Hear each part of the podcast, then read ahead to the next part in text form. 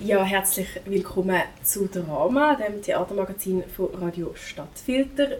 Heute ist es ein eine besondere Aufnahme. Ihr, habt es vielleicht schon, oder ihr hört es vielleicht schon ein bisschen. Wir sind nicht im Radiostudio, sondern wir sind zum ersten Mal und ich finde, es ist eigentlich ein bisschen schockierend, nachdem es das Magazin schon seit einem Jahr gibt, sind wir erst jetzt zum ersten Mal in einem Theater. In welchem genau, wo und warum, dazu kommen wir dann gerade. Zuerst äh, möchte ich meine beiden Gäste vorstellen, respektive sie sollen sich gerade selber vorstellen. Einerseits ist da bei mir ähm, Dosina Greuel und andererseits die Aische Javas. Und ich würde euch gerade kurz bitten, dass ihr euch schnell könnt vorstellen könnt. Rosina, vielleicht kannst du gerade anfangen. Ja, danke.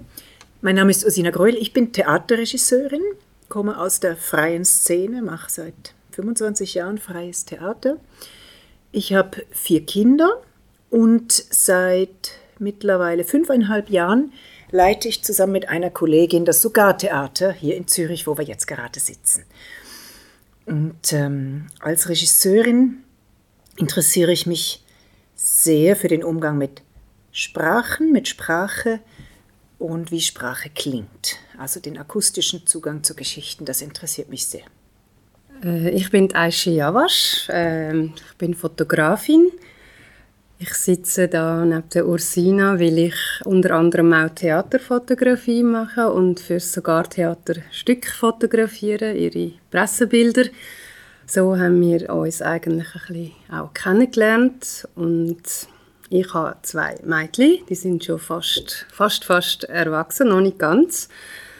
Und ich habe vor etwa fünf Jahren angefangen, mich intensiv mit meinem Hintergrund, mit meiner Geschichte von, der El von meinen Eltern beschäftigen und interessieren. Und somit ist äh, äh, eine Idee auftaucht, die sich dann mit dem Sogar-Theater verknüpft hat. Genau, es ist eine Idee auftaucht, die mittlerweile ein Theaterstück ist. Ähm, und dann fing das Leben an. Das hat man letzte Woche auch können, äh, in Winterthur schauen, im Kellertheater.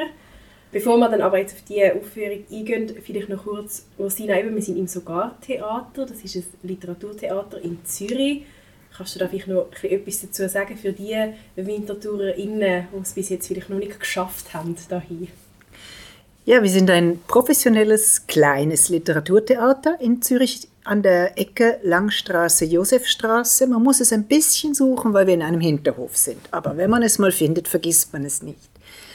Wir haben 66 Zuschauerplätze, also um die Dimension so ein bisschen darzustellen und fokussieren wirklich auf literarisches Theater. Das heißt, meistens sind unsere Theaterstücke, befassen sie sich mit zeitgenössischen Schweizer Literaturen, das heißt Schreibende, die in der Schweiz im Moment leben und auch noch lebendig sind, mit den Texten von ihnen arbeiten wir, weil es uns wahnsinnig gut gefällt, wenn die AutorInnen der Texte auch anwesend sind bei den Proben dabei sind und nachher auch im Kontakt mit dem Publikum für Gespräche zur Verfügung stehen. Wir haben auch eine Spoken Word-Reihe, immer montags, wo Literatur live vorgetragen wird, oft zusammen mit Musik. Das ist so unser Profil, unser Profil des Theaters und inhaltlich ähm, ist es so, dass wir uns ein bisschen fokussiert haben auf die Sichtweise auf die Gesellschaft, in der wir leben, aus der Perspektive von Menschen, Menschengruppen, die eher unterprivilegiert sind. Also dass man Geschichten erzählt, die alle betreffen, aber aus dieser spezifischen Perspektive. Und jetzt eine Geschichte oder respektive sind, ich kann gerade sagen, es sind drei Geschichten, aber ich weiß gar nicht. Würdest du sagen, dass das stimmt? Eine beim und dann fing das Leben an. Sind es drei Geschichten, die man erzählt hat, oder? Ja, es sind drei Geschichten, drei Ebenen vielleicht über die Geschichte wird erzählt über drei Generationen innerhalb von einer Familie. Das sind die erste, die erste Generation, die in die Schweiz gekommen ist, in den 60er Jahren. Dann die zweite Generation, die da in der Schweiz auf die Welt kommt, aber ein bisschen im Hin und Her lebt und hin und her verschickt wird. Und dann die dritte Generation, die dann eigentlich mehr sich dann für die Schweiz entscheidet und es geht eigentlich so ein bisschen um den Dialog innerhalb von diesen drei Generationen und jede hat eine, eigene Perspektive auf die Einwanderergeschichte. Genau das Stück hat man eben letzte Woche können sehen im Kellertheater in Winterthur. Wo Sina, du bist dort gewesen, sicher auch an der Premiere am Abend. Wie, wie hat es dir gefallen im Kellertheater in Winterthur? Äh, super. Äh, mir gefällt es eh wahnsinnig gut bei dem Stück, dass es ist ein, eigentlich ein Erzähltheater. Ähm, wir können ja nachher noch darauf kommen, wie das überhaupt entstanden ist, dieses Stück. Es sind diese drei Frauen aus drei verschiedenen Generationen einer türkisch-schweizerischen Einwanderungsfamilie, die erzählen, und zwar direkt zum Publikum. Zwischendurch reden sie untereinander, dann kriegt man auch noch was über die Beziehungsebene mit, wo, glaube ich, jeder, ob mit oder ohne äh, Migrationsbiografie, auch sich wiederfindet, weil ähm, ob man nun Mutter, Tochter oder Enkelin ist, und diesen Generationenkonflikt, den kennt, glaube ich, ähm, den kennt man. Und äh, was noch jetzt speziell war bei dem Stück, ähm, ist, dass in Winterthur das, der Raum ist viel kleiner als bei uns im Sogar-Theater und wir hatten auch Gastspiele in größeren Räumen, also wir sind schon an vielen verschiedenen Orten gewesen. Und jetzt die Konzentration in Winterthur war einerseits sehr schön, weil man dann sehr nah dran ist und es wirklich noch persönlicher ist, wenn man irgendwie zum Beispiel ja, die Fältchen oder die Hände ganz genau sieht von den Schauspielerinnen. Die Herausforderung in Winterthur ist, dass das Publikum über Eck gestuhlt ist, also dass die, die, die Schauspielerinnen nicht nur in eine Richtung, sondern in zwei Richtungen spielen müssen. Das ist wirklich eine Herausforderung und ich finde, sie haben das toll gemacht, aber das ist, da muss man sich wirklich noch mal ein paar Stunden Zeit nehmen und proben und neue Positionen auf der Bühne finden. Ja, ich habe das Stück ja an beiden Orten gesehen, im Sogar-Theater und jetzt auch am Kellertheater in Winterthur. Und ich finde, mir haben grundsätzlich beide Räume sehr gut gefallen. Was ich jetzt am Kellertheater sehr schätze, ist, also aus Zuschauerinnen-Sicht, ist eben genau, dass es um das Eck herum ist. Dass ich das Gefühl habe, wir sind miteinander wie so ein bisschen ein, ein Kreis. Es hat es ist wie noch ein bisschen intimer, was ich finde, hat halt zu dem Stück mega gut gepasst, weil man noch mehr das Gefühl hat, wir schauen quasi einfach in eine Stube rein und es ist Sonntag und die drei Frauen reden halt miteinander, irgendwie, schauen miteinander die Fotoalben an und es ergeben sich die Gespräche. Und das habe ich ähm, sehr schön gefunden. Du hast schon fast ein bisschen vorweg und hast gesagt, wir sind schon an verschiedenen Orten, auch in verschiedenen Theatern hast du das Gefühl, es ist ein Stück, das auch in, in, dem Fall in unterschiedlichen Räumen und unterschiedlichen Settings funktioniert? Oder was macht das Stück aus, dass das eben möglich ist, auf unterschiedlichen Bühnen, in unterschiedlichen Räumen, dass man eben auch kann mit, den, mit dieser Größe vom Raum ein bisschen spielen. Es ist erstens sehr schlicht gehalten und wir gehen mit dem öffentlichen Verkehr auf Gastspiele. Wir haben ein Sofa und ein Sofatischchen und sonst nichts und das Sofa nehmen wir jeweils. Jedes Theater hat irgendwo ein Sofa. Und dann nehmen wir das, was gerade da ist. Ich kann jetzt gerade sagen, ich war beeindruckt und das dann noch transportieren, also wie der S12. Nein, nein, nein, jetzt auch gerade gedacht. Nein, nein, es ist wirklich, es ist wirklich wir, wir rufen an, habt ihr ein Sofa? Gut, ein Tischchen, gut, wir haben ein Tischtuch und fertig. Und dann werden, ähm, du hast es gesagt, es gibt Fotoalben als Requisiten und äh, die werden im Zug mit den Kostümen transportiert. Das ist das eine, warum das Stück sehr flexibel und anpassungsfähig ist. Und das andere ist, glaube ich, die Form des Erzähltheaters, dass man alle Menschen hören gern Geschichten, egal wo sie herkommen, egal welchen Background sie haben. Und ähm, das ist eigentlich ein Abend, wo drei Frauen einem auf eine sehr persönliche Art ihre Geschichte erzählen. Und gestern hatten wir zum Beispiel die erste Aufführung in Bern im Schlachthaustheater und dann haben nachher zwei Zuschauerinnen zu mir gekommen und haben gesagt, sie waren so wahnsinnig berührt. Und es wurde sehr viel gelacht gestern, auffallend viel. Und ich fand es sehr interessant, dass die Rückmeldung trotz dieses oder zusätzlich zu dem vielen Lachen war, wir waren sehr berührt. Also es ist schon so, dass man, glaube ich, sehr mitgeht und sich sehr identifizieren kann mit diesen drei Frauen. Es sind auch ganz universelle Themen vom Leben. Also es geht einfach um, also parallel dazu in unserer Ausstellung haben wir das so aufgeteilt. Ähm, Heirat, Liebe ist ein Thema, äh, Ferien, Freizeit ist ein Thema, Schule, Kindheit und das ist ja alles, was auch im Theaterstück auch wieder vorkommt.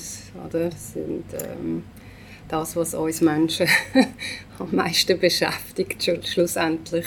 Und was ich gemerkt habe, auch bei den Proben, also die Darstellerinnen, alle drei, sind auch Sekondas, sogenannte Sekondas. Das heißt, sie konnten natürlich sehr, sehr viel mit der Thematik der Einwanderungsfamilie anfangen.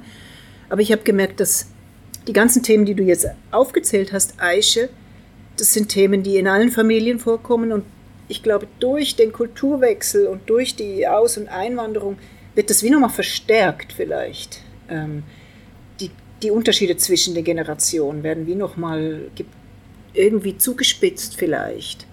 Aber die Themen gibt es überall genau gleich. Aber gleichzeitig gibt es vielleicht unter Leuten, die so eine Migrationsgeschichte erfahren haben, ganz spezifische Erlebnisse, die sie eben untereinander wieder verbindet. Und das vielleicht auch das ist, wo die Leute mit so einem Hintergrund auch dazu bewegt, so, äh, so fast ein bisschen gierig, so Sachen dann zu besuchen und anzuschauen. Das ist ein das Phänomen jetzt auch mit unserer Ausstellung, dass so viele Leute mit dem Hintergrund gekommen sind, egal woher sie gekommen sind. Das Interessante ist auch, wenn wir es in Istanbul zeigen, sind plötzlich Leute gekommen und haben gesagt, meine Eltern sind aus Russland eingewandert und aus dem Balkan. Also je nachdem, aus welcher Weltgegend, in welcher Weltgegend wir das Thema bringen, sind plötzlich andere Menschen, die aber auch Zugang haben zu dem Thema, weil auch ihre Familie von irgendwoher mal eines Tages noch mit anders hergereist sind, haben müssen reisen und ich glaube, da gibt es schon etwas gemeinsam Verbindendes im Unterschied vielleicht zu jemandem, der schon seit drei, vier, fünf Generationen immer am gleichen Ort gelebt hat. Genau. Und die, also Du hast jetzt die Ausstellung erwähnt. Vielleicht können wir kurz erzählen, wie das Stück entstanden ist, weil das Stück und, und die Fotoausstellung sind zeitgleich eröffnet worden, aber eigentlich ist das Stück, also die Fotoausstellung oder deine fotografische Recherche ist eigentlich die Ausgangslage für beides. Vielleicht ja. magst du das schnell nochmal ja, erzählen. Ja, das möchte ich unbedingt gerne schnell oder erzählen. äh, es ist einfach eine, eine, Wechselwirkung, das Stück. Und äh, unseres, unsere Ausstellung, muss ich betonen, ich habe, das ist, die habe ich gemacht mit der Kuratorin und Ethnologin Gabi Vierz aus Basel. Das ist für mich ganz eine wichtige Erfahrung, mit ihr zusammenzuarbeiten, weil sie ich hatte sehr einen persönlichen Zugang und das sind alles sehr, sehr persönliche Erinnerungen gehabt, und mich aber auch so wie, sage ich mal, so ein bisschen eingeschränkt haben. Also es ist wie ein kleiner Kosmos, eine innere Welt, eine intime Welt gewesen. Und durch die Zusammenarbeit mit der Gabi zusammen hat das ein bisschen so einen gesellschaftlichen Kontext erreicht, auch für mich persönlich, wo ich gesehen habe, die einzelnen persönlichen Erlebnisse sind eigentlich ganz fest eingebettet in eine Zeitgeschichte, in, eine, in, eine, in ein Jahr 1975, damals. Was war die Situation in der Schweiz, die politische, gesellschaftliche Situation. Und das hat für mich wieder eine Art wie so zurückgestrahlt auf mein Verstehen von, von diesen persönlichen Erlebnissen, die ich hatte. Gabi und ich haben dann beschlossen, zu dem Thema äh, zu recherchieren, weil, weil es einfach zu dem Thema auch ganz wenig Publikationen gibt und, und Ausstellungen gegeben hat bis jetzt. Also Migrationsgeschichte von der Schweiz, die Einwanderungsgeschichte äh, in die Schweiz, das ist nicht so beleuchtet und äh, eher ein bisschen, Gabi redet als Ethnologin von blinden Flecken, finde ich eigentlich einen guten Ausdruck. Und die versuchen wir jetzt so ein bisschen zu füllen. Und wir haben angefangen in dem Umkreis von meinen Eltern, also die Ausgangssituation sind eigentlich, ist mein Vater, der 1963 als einer der ersten Einwanderer aus der Türkei hierher gekommen ist, mit zehn anderen Männern. Die elf Männer haben dann quasi Familie gegründet und haben sich vermehrt und wir haben dann die, die, die kleine Gruppe von, von Leuten interviewt und, und zusammen mit ihnen, ihre Familienalben angeschaut und sie erzählen lassen, in der Erinnerung, aber auch heute. Und das sind 30 Leute, 30 Leute gewesen, aus drei verschiedenen Generationen, also nicht nur die erste Generation, sondern eben auch die zweite und die dritte. Und mit der dritten Generation, mit der zweiten Generation ist ganz wichtig die Anknüpfung zu heute, dass wir nicht einfach nur aus der, in die Vergangenheit erzählen, aus der Vergangenheit erzählen, weil die Geschichte besteht noch und webt sich immer weiter ins Heute und in die Zukunft. Und dann hat es ganz so intime Momente gegeben, wo wir die äh, Interviews gemacht haben, wo die Leute ganz auch berührt sind, dass sie mal ihre Geschichte dürfen erzählen, weil sie auch niemand bis zu dem Zeitpunkt gefragt hat und sie auch das Gefühl hatten, die Geschichte ist wertlos. Was ist das schon? Es ist eine Arbeitergeschichte. Man kommt da an, geht in die Fabrik, dann geht man heim. Man, wird nicht, man kommt nie nicht vor in der Gesellschaft. Man hat so ein Randdasein. Irgendwann geht man ja eh wieder zurück. Dann ist man wieder, meint man, dann fängt es dann an und dann fing das Leben an, ist ein Satz, den mein Vater immer gesagt hat während dem Interview. Er hat immer gemeint, dann fange ich es dann an. Dann hat es äh, ein Interview gegeben mit meiner Mutter und das Interview, wir haben überhaupt alle Interviews dann müssen transkribieren und während ich meiner Mutter ihr Interview transkribiert habe, habe ich so gedacht, das ist doch wie ein Theater wie sie da erzählt. Ich habe, sie hat einfach so, abgesehen von meiner Mutter, wie so eine, angefangen, so eine Gestalt annehmen auf einer Bühne, wo die ihre Geschichte erzählt. Ich habe sie, glaube ich, wie so können, ein bisschen von außen anschauen. Und dann habe ich eigentlich, ohne Gabi zu fragen, ich dann die Transkription der Ursina und der Tamaris Meyer, Co-Leiterin, äh, geschickt und dann kann die Ursina eigentlich weiter erzählen. Ja, ich würde ähm, gerne kurz ähm, noch, noch einhaken. Du hast gesagt, so, dann hast du sie wirklich von außen gesehen, so deine Mutter, und dann hast du gemerkt, okay, aus dem kann man wie irgendwie etwas machen oder das, das soll noch weiter erzählt werden. Warum aber genau auch ein Theaterstück und nicht, nicht zum Beispiel ein Buch? Also warum ist es wichtig, dass es erzählt wird in der gesprochenen Sprache und nicht in der geschriebenen. Kannst du vielleicht dazu noch kurz etwas sagen? Also ich denke, ein Buch wäre sicher auch möglich, ein Film wäre sicher auch möglich. Ähm, kann man auch immer alles jetzt noch machen kann man alles noch und wir gedenken auch das eine oder andere noch vielleicht zu realisieren. Also das Buch wäre natürlich ganz toll, ja. dass einfach so ein bisschen etwas Bleibens noch ja. ist. Aber das Theater, ja, das ist ich glaube, mir ist wirklich auch gelungen, so eine Außenposition einzunehmen, aber in der Gesellschaft von der Gabi 40. Weil allein mit meinen Eltern reden, da kommt man natürlich sofort wieder in die Kind-Eltern-Position, aber wo sie neben mir gesessen ist, bin ich auch irgendwie so wie ein bisschen außerhalb plötzlich von der Familie gestanden und habe es plötzlich interessant gefunden, was die erzählen und, und nicht eben, oh nein, jetzt erzählt sie wieder das oder das. Das habe ich doch schon hundertmal gehört. Ich habe sie plötzlich als Menschen und Personen können wahrnehmen. Und ich glaube, das ist wie so, dort habe ich, bin ich plötzlich einerseits neben der Gabi als Interviewerin gestanden, gesessen, aber gleichzeitig eben bin ich plötzlich, habe ich mir vorgestellt, ich wäre jetzt im Publikum von einem Theater und würde jetzt dieser Person zulassen. Und ich glaube, das ist dann so, vielleicht hat es dann ein bisschen mit dem zu tun gehabt, dass ich eben da geschafft habe und an das gedacht habe. Dass das naheliegend war, mal Theatermenschen zu fragen, wie sie das würden einschätzen wenn das auf die Bühne kommen Ja, und Ursina, dann hast du eben den Text bekommen von der Eische. Genau. Und ist dir das ähnlich gegangen oder hast du auch schnell ein Theaterstück gesehen und gehört? Oder wie, also, bist du an den Text angegangen? Also erstmal neugierig einfach, ein bisschen schockiert auch über die Menge. die dann kam. Also schockiert einfach. Das ist ein großer Reichtum, aber weil es natürlich Arbeit ist, einfach viel, viel mhm. Zeit. Ähm, weil man erstmal muss man ja alles sichten und vor allem, das reicht ja nicht, sondern ähm, ich habe sehr viel Zeit damit verbracht, mir ein System zu überlegen, dass ich es auch nicht wieder vergesse. Also dann habe ich mir Themen aufgeschrieben auf dem Zettel, habe dann äh, Schule, hin und her schicken, Sprache ist ein wichtiges Thema, und habe dann immer wieder, wenn, wenn ich das Gefühl hatte, oh, in dem Text kommt zu dem Thema was vor, habe ich so, habe so versucht, nach Themen zu suchen, damit ich überhaupt einen Anhaltspunkt hatte, wie ich, wie ich mich zurechtfinde, weil natürlich ein Theaterstück ähm, sollte nicht ähm, zwölf Stunden dauern. Also uns auch äh, einige Sachen wiederholen sich auch, aber es ist, glaube ich, auch eine Überforderung dann. Also ich wollte irgendwie was Kompaktes draus machen. Und ähm, was mich fasziniert hat, ist, ich habe die Transkription gehabt und habe mir dann auch die Aufnahmen an, angehört. Und habe dann bei den Aufnahmen hört man natürlich sehr gut, wenn jetzt jemand zum Beispiel nicht, also gebrochen Deutsch spricht und man hört noch den Akzent. Und zu deiner Frage von vorhin, warum Theater, das, warum gesprochen, das geht in dem Buch natürlich dann verloren. Und auf der Bühne ist, haben wir es dann auch nicht so sehr weiter verfolgt, aber bei der Art wie der Text dann nachher als Bühnentext ver verwendet wurde, finde ich es extrem wichtig, dass zum Beispiel, also dass das Mündliche vom spontanen Reden erhalten bleibt.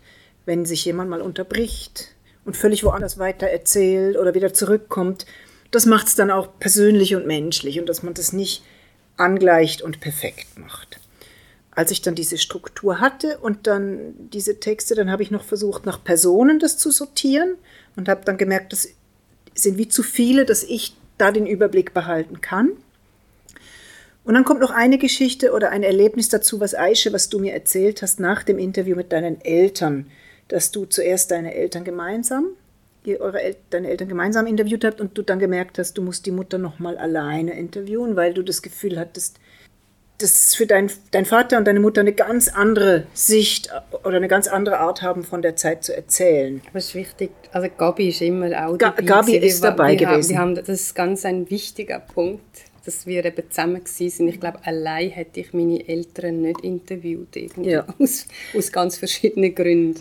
Was ich damit sagen will, ist, aus dieser Erfahrung, die ihr erzählt habt, habe ich dann eigentlich gedacht, okay, lass es uns aus der Sicht der Frauen erzählen. Weil wenn man in der Schweiz oder auch in anderen mitteleuropäischen Ländern das Wort Gastarbeiter sagt, dann stellt man sich einen kräftigen, jungen, dunkelhaarigen Mann vor, in erster Linie, eine Arbeitskraft. Und Gabi Vierz hat gesagt, die, die Migrationsgeschichte der Schweiz ist ein blinder Fleck, aber die der Frauen, die damals migriert sind, ist noch blinder, würde ich jetzt mal sagen. Und dann haben wir uns ähm, entschieden, drei Frauen zu nehmen aus drei Generationen, ähm, die Mutter, die Tochter und die Enkeltochter. Und diese Geschichten habe ich dann rausgezogen aus dem Skript, beziehungsweise zum Teil auch Figuren zusammengezogen. Also es ist nicht alles eins zu eins wirklich so, sondern Erlebnisse aus anderen Interviews sind dann da mit eingeflossen, so dass es am Schluss eigentlich drei Kunst, zwar autobiografisch inspirierte, aber drei Kunstfiguren auf der Bühne sind.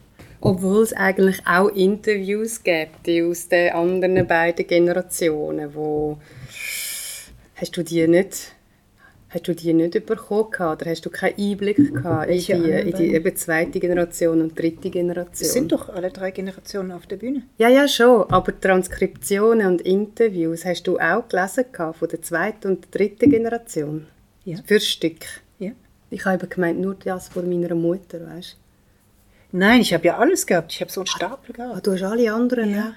das ist mir nicht mehr bewusst gewesen, ja. ja, ja. Okay. Aber ich musste natürlich irgendwie reduzieren. Ja, und ich weiß auch noch, Aisha, dass du das sehr schade fandest und ich verstehe das super.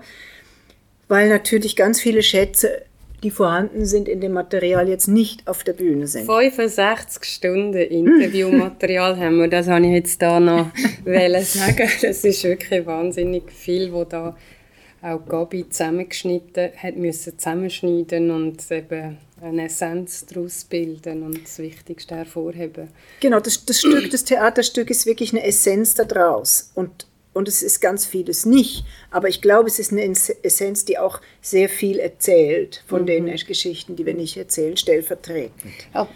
Apropos nicht erzählen, finde ich eben ganz spannend, was du gesagt hast, auch wegen der Frauen.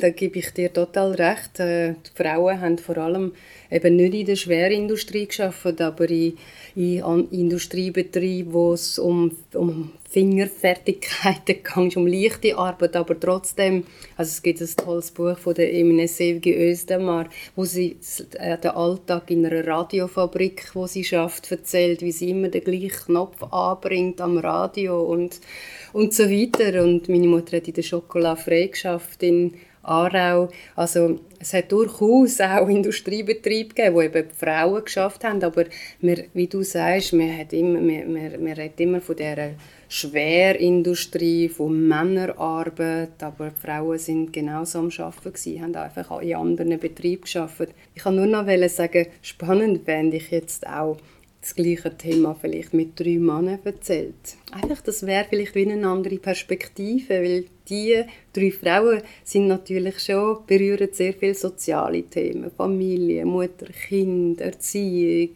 äh, Gefühl. Und ähm, was ich immer auch spannend finde, sind auch die Männer in dieser Welt, was die für Aufgaben haben, was die mit in die Wiege gelegt bekommen als Aufgabe. Also eben Erziehung, also da geht es natürlich auch in so Richtung Patriarchat, aber das ist zum Teil in diesen Familienstrukturen so stark ich finde, das hat man im Stück auch mega fest gemerkt, weil es ist ja nicht so gewesen, als wären die Männer nie anwesend gewesen. Also ich glaube, gerade der Großvater ist ja sehr präsent gewesen. Ich habe das Gefühl, ich habe von ihm durch die Erzählungen von der drei, aus drei verschiedenen Perspektiven, aus drei verschiedenen Generationen, habe ich recht ein gutes Bild von ihm. Und das ist für mich eine mega Qualität eben auch von dem Stück, dass er auch anwesend war, ohne dass er anwesend war. Und ich habe es auch großartig von der Vinia dort mit der, mit der Zweisprachigkeit oder vielleicht kann man auch Mehrsprachigkeit sagen, weil es sind auch drei verschiedene Sprachen aus drei verschiedenen Generationen, wie ihr da damit gespielt habt, mit Übersetzungen. Es ist ja, im Stück wird ähm, nicht nur Deutsch geschwätzt, also nicht nur Schweizerdeutsch, sondern äh, Hochdeutsch ist es, äh, sondern auch Türkisch. Und ich verstehe kein Türkisch, das heißt, ich sitze natürlich im Theater und kann kann einfach lauschen, ich höre den Klang von dieser Sprache, was ich finde ist sehr schön, aber ich habe keine Ahnung, was mir da erzählt wird. Aber das Stück ist so konzipiert, dass man es eben trotzdem versteht. Und das finde ich ist eine mega Stärke ähm, von dem Stück oder etwas, wo ich das Gefühl habe, ich glaube, ich habe das auf diese Art noch nicht gesehen auf einer Theaterbühne und das hat mich sehr fasziniert. Ich habe auch einmal die Tochter etwas quasi von ihrem Vater erzählt ähm, und, und die Mutter tut es quasi dann immer irgendwie übersetzen und tut es dann quasi wie so ab. Und man weiß genau, so, ah, die Tochter hat ihn jetzt wahrscheinlich mega gelobt und hat erzählt, was für ein toller er war. Und die Mutter ist wie so, ja, ja, genau, das hat er immer so gesagt. Oder so. Und das ist erstens mal sehr witzig und zweitens eben, man, man weiß so ein bisschen, was da geredet wurde, ist, ohne dass man das, ähm, ohne dass man das verstehen und darum finde ich, wie zu dem auch noch so die Frage, ist es von Anfang an klar gewesen, dass, dass es soll beide Sprachen drin haben, Deutsch und Türkisch und dann vielleicht ein die Frage auch, ich weiß nicht, an dich, oder ist dir das irgendwie wichtig Aische, dass beide Sprachen drin sind? Gar nicht. Das ist ganz äh, äh in der Gestaltung von der Ursina glaub. Das, da hatte ich gar keine Vorstellungen. Gehabt.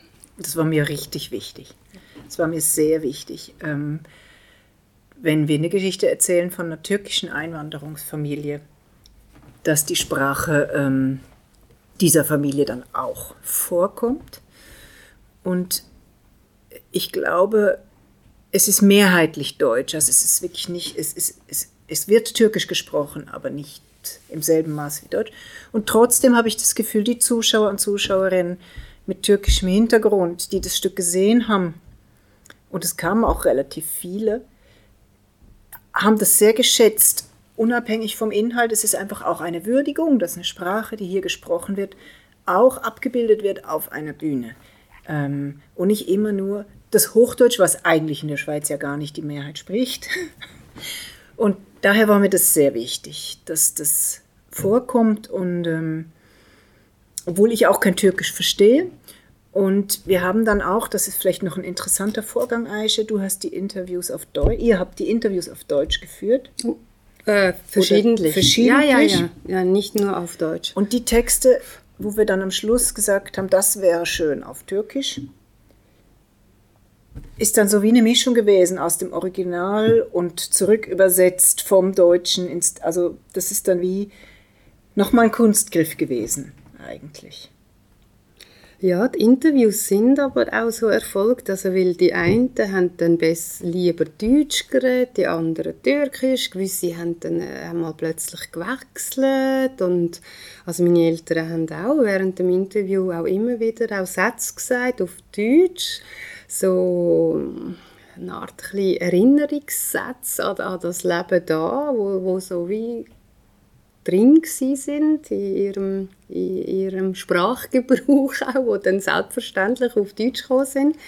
Also es, auch unsere Ausstellung ist eine ganze, also die, all die Audios haben zum Teil werden die auf Türkisch äh, gesprochen und dann haben wir deutsche Untertitel und umgekehrt und ich habe es auch sehr toll gefunden im Stück, dass, dass die Sprache auftaucht und und ich denke, für die Leute, die das verstanden haben, Sprache ist so etwas, das ist wie wenn man plötzlich einen Duft wahrnimmt und dann gehen die Sinne auf und ich glaube, das ist wie so eine, ein Zugang, ein, vielleicht auch wenn es den Rest nicht verstanden haben und nur das Türkisch gesprochene verstanden haben, sicher schon sofort Zugang haben in die Welt. Also ich denke, Sprache ist etwas, das aufmacht. Ähm, das Stück beginnt auch fast, also die Schauspielerinnen begrüßen ganz kurz das Publikum, aber dann beginnt es mit einem großen Monolog des nicht anwesenden Großvaters auf Türkisch, der simultan von der Enkeltochter mehr schlecht als recht übersetzt wird, die nicht so gut Türkisch kann. Und ähm, das äh, fand ich eigentlich, das ist ganz eine bewusste Entscheidung, zu sagen, wir fangen jetzt an mit einem großen Block auf Türkisch den vermutlich die Mehrheit des Publikums erstmal nicht versteht. Um einfach auch noch, dass ich für mich jetzt, äh, ist immer wichtig, noch was zu erzählen über den Text hinaus. Und das erzählt eine Erfahrung, was ist, wenn ich die Sprache nicht verstehe? Die alle Migranten haben diese Erfahrung. Und diese Erfahrung wollte ich auch dem nicht migrantischen Publikum vermitteln. Und wenn es nur für fünf Minuten Monolog ist eben, du hast es jetzt gesagt, ganz am Anfang wird quasi schon mit einer Übersetzung geschaffen, aber eben im Sinne von vielleicht so ein bisschen lückenhaft übersetzt, aber nachher eigentlich eher selten. Es wird sehr viel übersetzt, eben auch durch, durch Mimik, durch Gestik, durch Nicht-Übersetzen auch.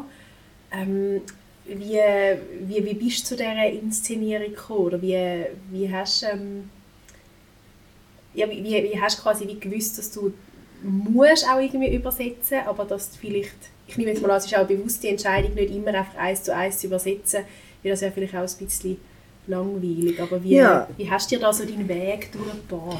Also für den Monolog ist es wichtig, weil es so lange geht. Also da muss man ein bisschen was verstehen, auch für die Grundlage vom Stück. Und was mir gefallen hat, ist, dass die Enkelin so die wichtigsten Dinge übersetzt, aber dass man auch sieht, sie versteht ihren eigenen Großvater auch nicht so perfekt und ist auch ein bisschen angewiesen auf die Großmutter, die ihr dann sie korrigiert oder dann lässt sie mal was weg. Das ist auch was, was man erzählt. Also das ist eh das, was mich an meinem Beruf so fasziniert. Man hat zwar einen Text, man hat Schauspieler, man kann spielen, aber man, was man erzählt, ist viel, viel mehr. Und das finde ich immer den Reiz. Was kann ich noch erzählen? Wenn alles schon im Text steht, ist es eigentlich nicht mehr interessant, ihn zu inszenieren, dann kann man ihn in ein Buch drucken. Und nachher die anderen Sätze, die anderen Teile auf Türkisch, die vorkamen, zum Teil gab es am Anfang die Übersetzung und dann haben wir gemerkt, das braucht es nicht, man versteht es. Man versteht die Situation und ähm, ich finde es eh immer schön, so viel wie nötig und so wenig äh, wie möglich zu machen. Und den Rest, der Rest entsteht eben im Kopf vom Zuschauer, von der Zuschauerin. Und die Bilder, die in den Köpfen entstehen, sind immer vielschichtiger und reicher und persönlicher als die, die man auf der Bühne bauen könnte. Ja, da kann ich irgendwie wie nicht mehr mitreden, weil ich bin viel zu nah am Geschehen, oder? Ich, ich habe beide Sprachen verstanden, ich weiß den ganzen Hintergrund, ich kann gar nicht mehr abstrahieren, wenn ich das Stück sehe. Es ist ein bisschen fest drin. Ich kann nicht mir vorstellen, was versteht jemand, der jetzt kein Türkisch kann und die Geschichte nicht kennt, was nimmt der alles wahr? Was, mich, was für mich ein wichtiger Punkt war, oder so ein schwieriger Punkt auch, ist halt es, ist auch, es hat gewisse Intimitäten, Nähe von Geschichten, die ich nicht habe abstrahieren und nicht sagen von vornherein, was denkt echt jemand, der jetzt eben die Geschichte nicht kennt und nicht dabei war, denkt sie nachher, ah, das ist jetzt alles irgendwie eine Geschichte von der Aische oder ist das jetzt Geschichte, sind das Geschichten von vielen Leuten? Und dort habe ich dann persönlich wie zu wenig Abstand gehabt, um ruhig bleiben und zu sagen, kommt schon gut. Ich hatte auch ein bisschen Angst gehabt, dass ich vielleicht auch meine Familie vor den Kopf stoße und dass es irgendwie wie zu ja, ein gewisser Eingriff auch war in die Privatsphäre. So, ich kann es heute noch nicht richtig beantworten, wie, wie fest das jetzt das stattgefunden hat. Gleichzeitig, wenn ich in der Ausstellung bin und von meinen Eltern erzähle und von, von Verwandten, die da in der Geschichte vorkommen, merke ich auch, dass das eben, wie ich am Anfang gesagt habe, so, wie so zu Drittpersonen werden und gar nicht mehr in, in dieser Relation zu mir, sondern dass sie so außerhalb von meinem Kreis, von meinem Verwandtenkreis stehen, als Personen, als Menschen. Ich denke, das ist sicher ein ganz wichtiger Prozess gewesen, überhaupt für mich persönlich. Es war eine riesige Reflexionsarbeit gewesen, natürlich auch. Also ich würde sagen, ich bin jetzt also 10 Kilometer weiter als vor fünf Jahren. Unter anderem auch wegen dem Theater, weil es wird einem immer wieder eine Geschichte vorgeführt, wo man teilweise halt selber erlebt hat und die Möglichkeit hat, durch das eben das Ganze auch von außen zu betrachten und sich das ist eine andere Position, sich von außen zu sehen, als wenn man drinnen steht. Das hilft einem. Mhm. Ähm, das hilft einem, Abstand zu nehmen und, und das nicht mehr immer nur mit sich selber in Verknüpfung zu bringen. ja, ich glaube, vielleicht will es dann halt eben auch ein bisschen, die Geschichte wird ein bisschen grösser als die eigene Geschichte. Ich glaube, wir haben letzte Woche schon kurz miteinander telefoniert, Asche und ich, und, und sind wirklich auf das Thema zu sprechen gekommen, ähm, weil ich, wie gesagt habe, ich finde, es sind, eben sind die drei Generationen und ich glaube, ich habe so oft, als ich das Stück gesehen habe, das Gefühl gehabt, ah ja, das kenne ich. Ich kenne es vielleicht nicht genau in diesen Worten, aber ich kenne die Situation. Ich kenne es eben, man will irgendwie den Großvater übersetzen und man kann es nur so ein bisschen lückenhaft. Man hat, ich kenne das Gefühl von einem anderen, einen anderen Bezug auch zu haben zu, zu dieser Sprache, die vielleicht mal die erste Sprache war von der eigenen Mutter oder eben von der Großmutter vom Großvater oder, oder wie auch immer. Und ich finde, das sind sehr viele dann auch so universelle Themen oder große Themen, die eben in einem Stück drin vorkommen, wo ich glaube, können sehr viele Leute Bezug darauf nehmen, auch wenn man vielleicht selber nicht ähm, klassische Migrationsgeschichte hat, im Sinne von nicht eine von diesen drei Generationen ist, sondern dass es wirklich ein bisschen anders ist, aber so die, die, ja, die, die Art von der Kommunikation, glaube ich, ist, kommt einem doch irgendwie sehr nah, ohne dass ich aber finde, es ist, ähm, es ist wie zu persönlich. Ich finde, es, es ist doch auch ich finde, es wird doch auch mit einem gewissen Abstand erzählt. Oder eben, ich finde, es werden doch auch viele Sachen nicht erzählt. Im Sinne von, sie sind da, aber man geht nicht explizit dorthin. Und das, das wäre auch noch etwas, was mich interessieren von dir, Ursina. Also wie hast du vielleicht das auch ausgewählt? Eben, du hast gesagt, du hast sehr viel Text ähm, bekommen und wie, wie hast du dich entscheiden was du möchtest erzählt haben auf der Bühne und was nicht. Vielleicht auch mit Hinblick eben darauf, dass es ja auch sehr persönliche Texte sind und jetzt vielleicht nicht literarische Texte ähm, genau aus, aus, einem, aus einem Buch von einer Autorin, sondern Texte von Menschen, die wirklich einfach ihre Geschichten autobiografisch erzählt haben. Ich habe ein bisschen roten Faden gesucht. Ich habe geschaut, dass zu Themenblöcken in allen, bei allen drei Figuren was vorkommt, dass alle zum Thema Sprache was haben, dass alle zum Thema Ankommen, Umziehen, wo, wo bin ich, also zu den zwei Ländern. Also das habe ich versucht, dass das bei allen vorkommt, ähm, weil ich finde es immer sehr interessant, wenn zum selben Thema völlig eine andere Perspektive auf dasselbe Thema schaut. Und dann habe ich natürlich die persönlich, also die Sachen, je persönlicher eine Geschichte, desto interessanter ist sie fürs Theater. Und mit persönlich meine ich aber nicht intim, sondern zum Beispiel, wenn etwas ganz genau beschrieben ist, wie das, wie das aussah damals, ähm, diese Fotoalben oder der Vater hatte so, oder es gab so eine große Schere in der, und dann, oder die Eltern hatten kein Telefon und dann hört man doch die Wählscheibe, dann fällt einem wieder die Wählscheibe, wie das früher war mit dem Telefon. Und wenn so genaue Beschreibungen sind, das, das finde ich, dann werden Bilder wach.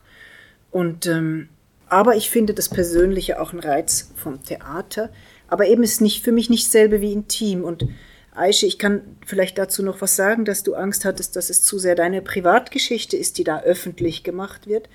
Von den Rückmeldungen vom Publikum ähm, habe ich das Gefühl, die Leute identifizieren sich selber mit einer der drei Frauen, mit mindestens einer.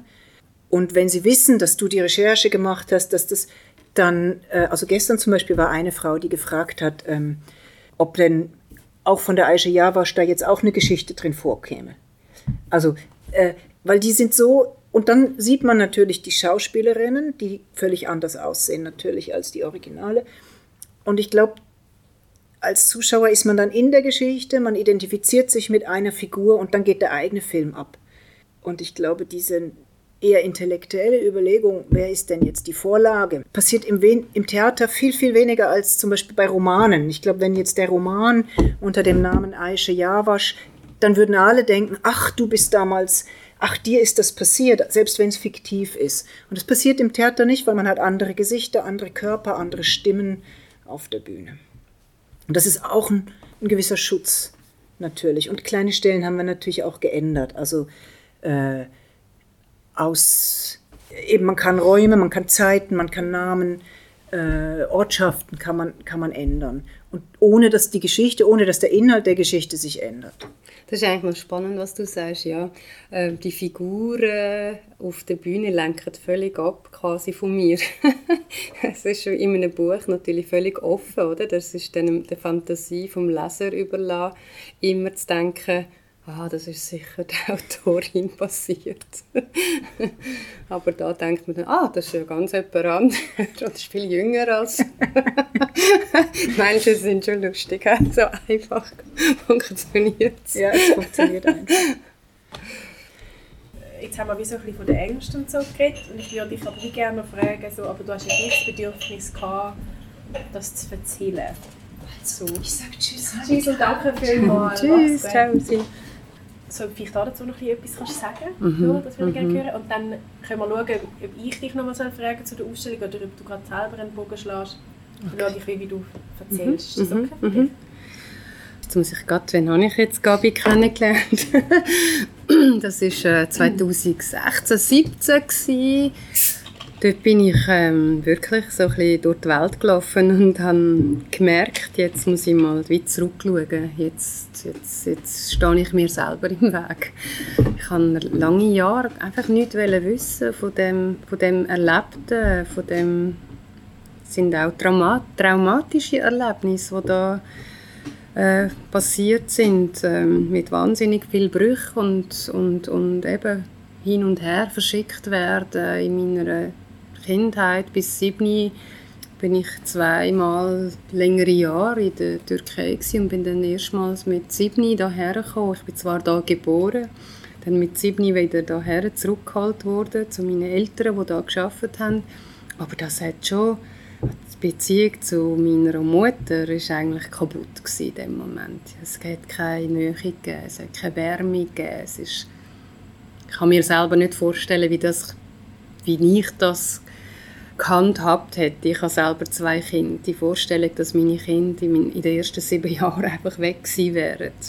Ob ich jemals die Brücke wieder zu ihnen hätte können schlagen und das ist, das ist, das hat mich prägt. Das ist nicht nur mein Lebensinhalt, aber das sind rund um das um wird viel gefühlt und gedacht und das ist einfach dann mal irgendwann Zeit gewesen, um das mal ganz klar anzugehen. Und glaube, das ist wie eine andere Art gewesen, mit der Gabi zusammen die Recherche zu machen, auf einer anderen Ebene an, den, an das Thema herzugehen. Nicht nur immer persönlich und therapeutisch oder was weiß ich, äh, oder mit den Eltern direkt, sondern mal historisch mal zum Beispiel. Das ist eine Ebene, ganz spannende Ebene gewesen, wo sich vieles erschlossen hat an Wissen, weil zum Beispiel das Thema mit den Kindern, mit dem Kinder verschicken.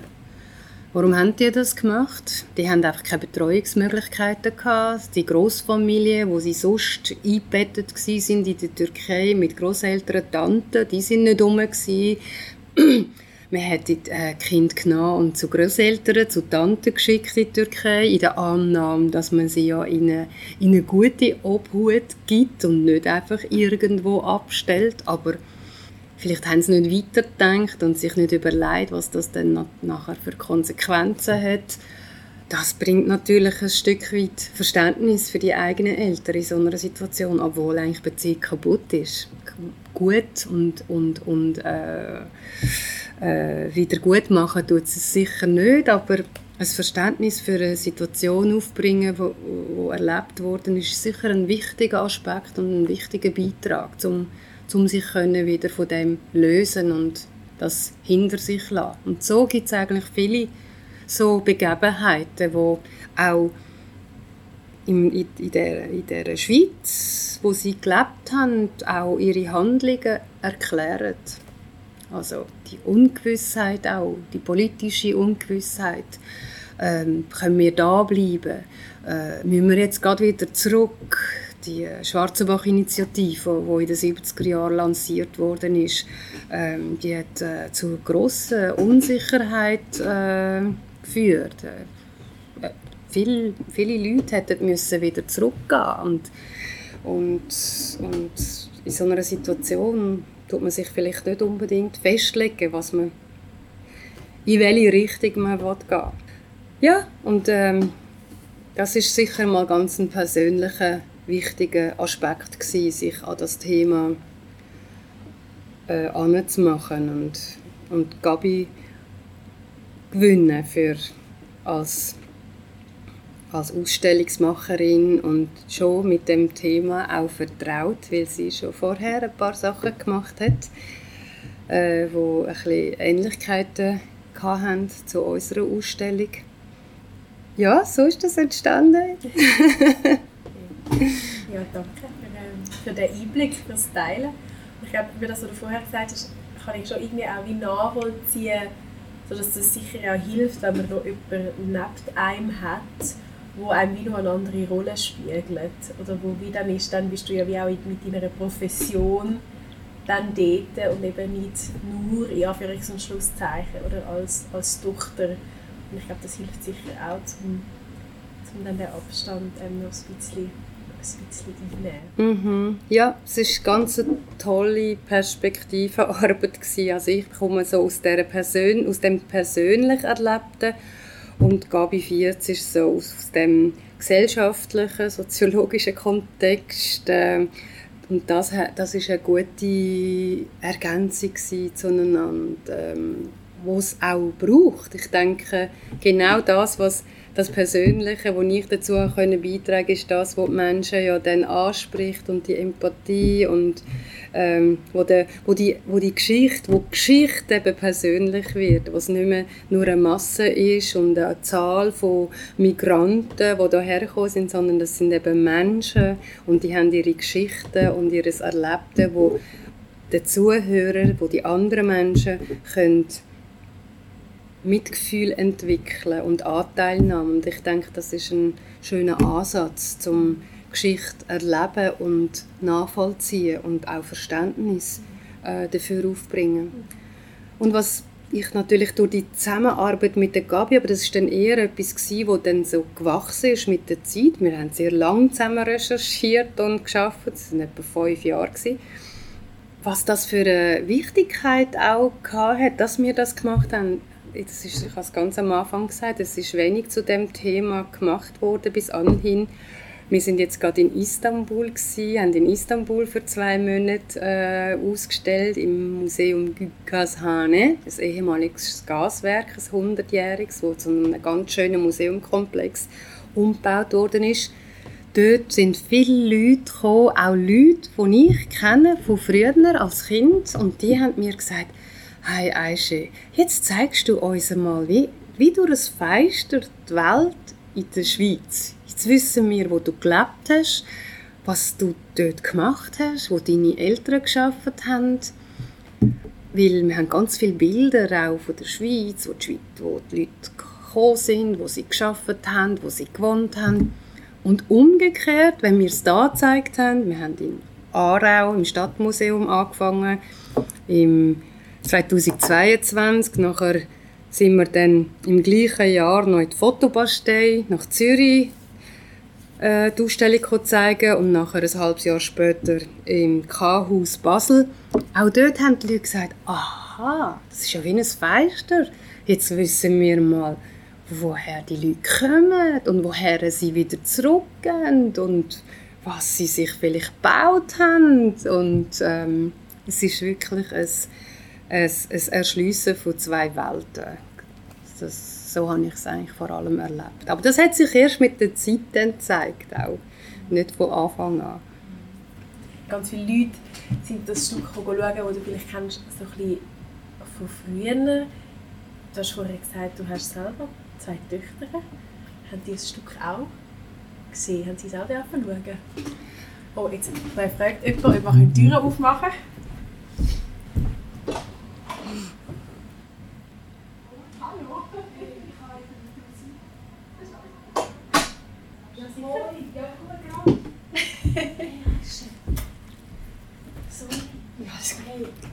sehen uns. Gell? Tschüss. Sie ist eine liebsten Autorinnen. Ja, Melinda, wow. ja, die Melinda. Und sie ist auch schon quasi Ja, die Melinda. Ist zum Beispiel äh, die Melinda Bongi hat da gerade zur Tür reingeschaut. Sie ist im Verein Tesoro. Und das ist der Verein von der, also ist, äh,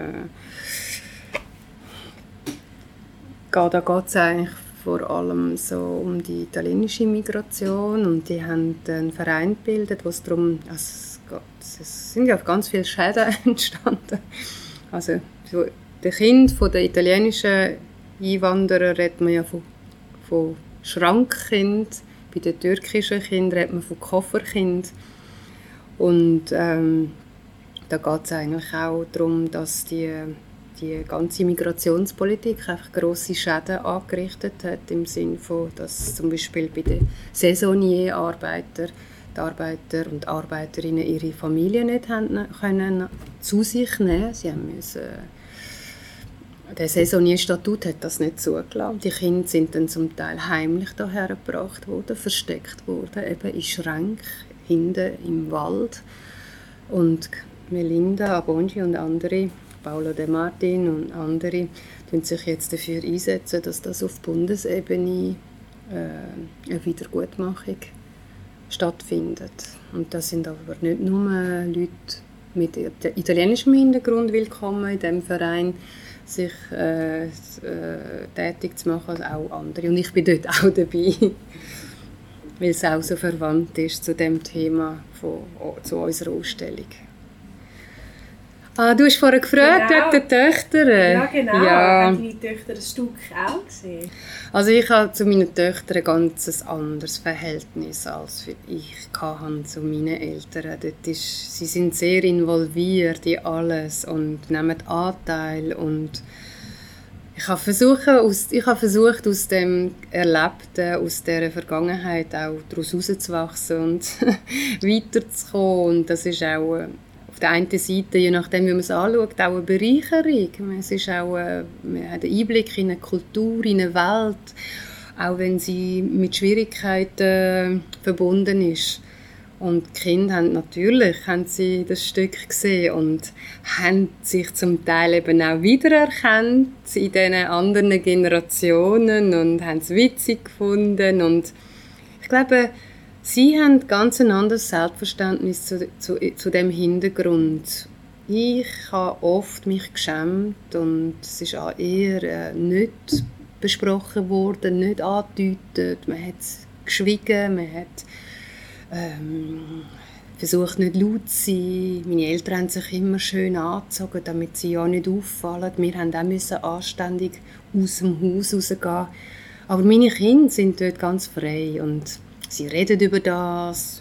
In der Schulklasse hat es 20 Prozent der äh, 20 Kinder von 30 Kindern haben alle irgendeinen Hintergrund und sie finden das interessant und alle reden über das. Da gibt es gar nichts mehr zu verstecken und das ist der Lauf der Dinge, denke ich, dass das, äh, die, die Grenzen auch auf, auf, aufgeweicht werden und das finde ich persönlich eine riesengroße Bereicherung für die Schweizer Gesellschaft in verschiedensten Belangen, im Essen, im Theater, in der Literatur, in der Politik, Unbedingt. Also mehr Migration, mehr Menschen. Bitte nicht wegschneiden, den Teil. Nein, Fall.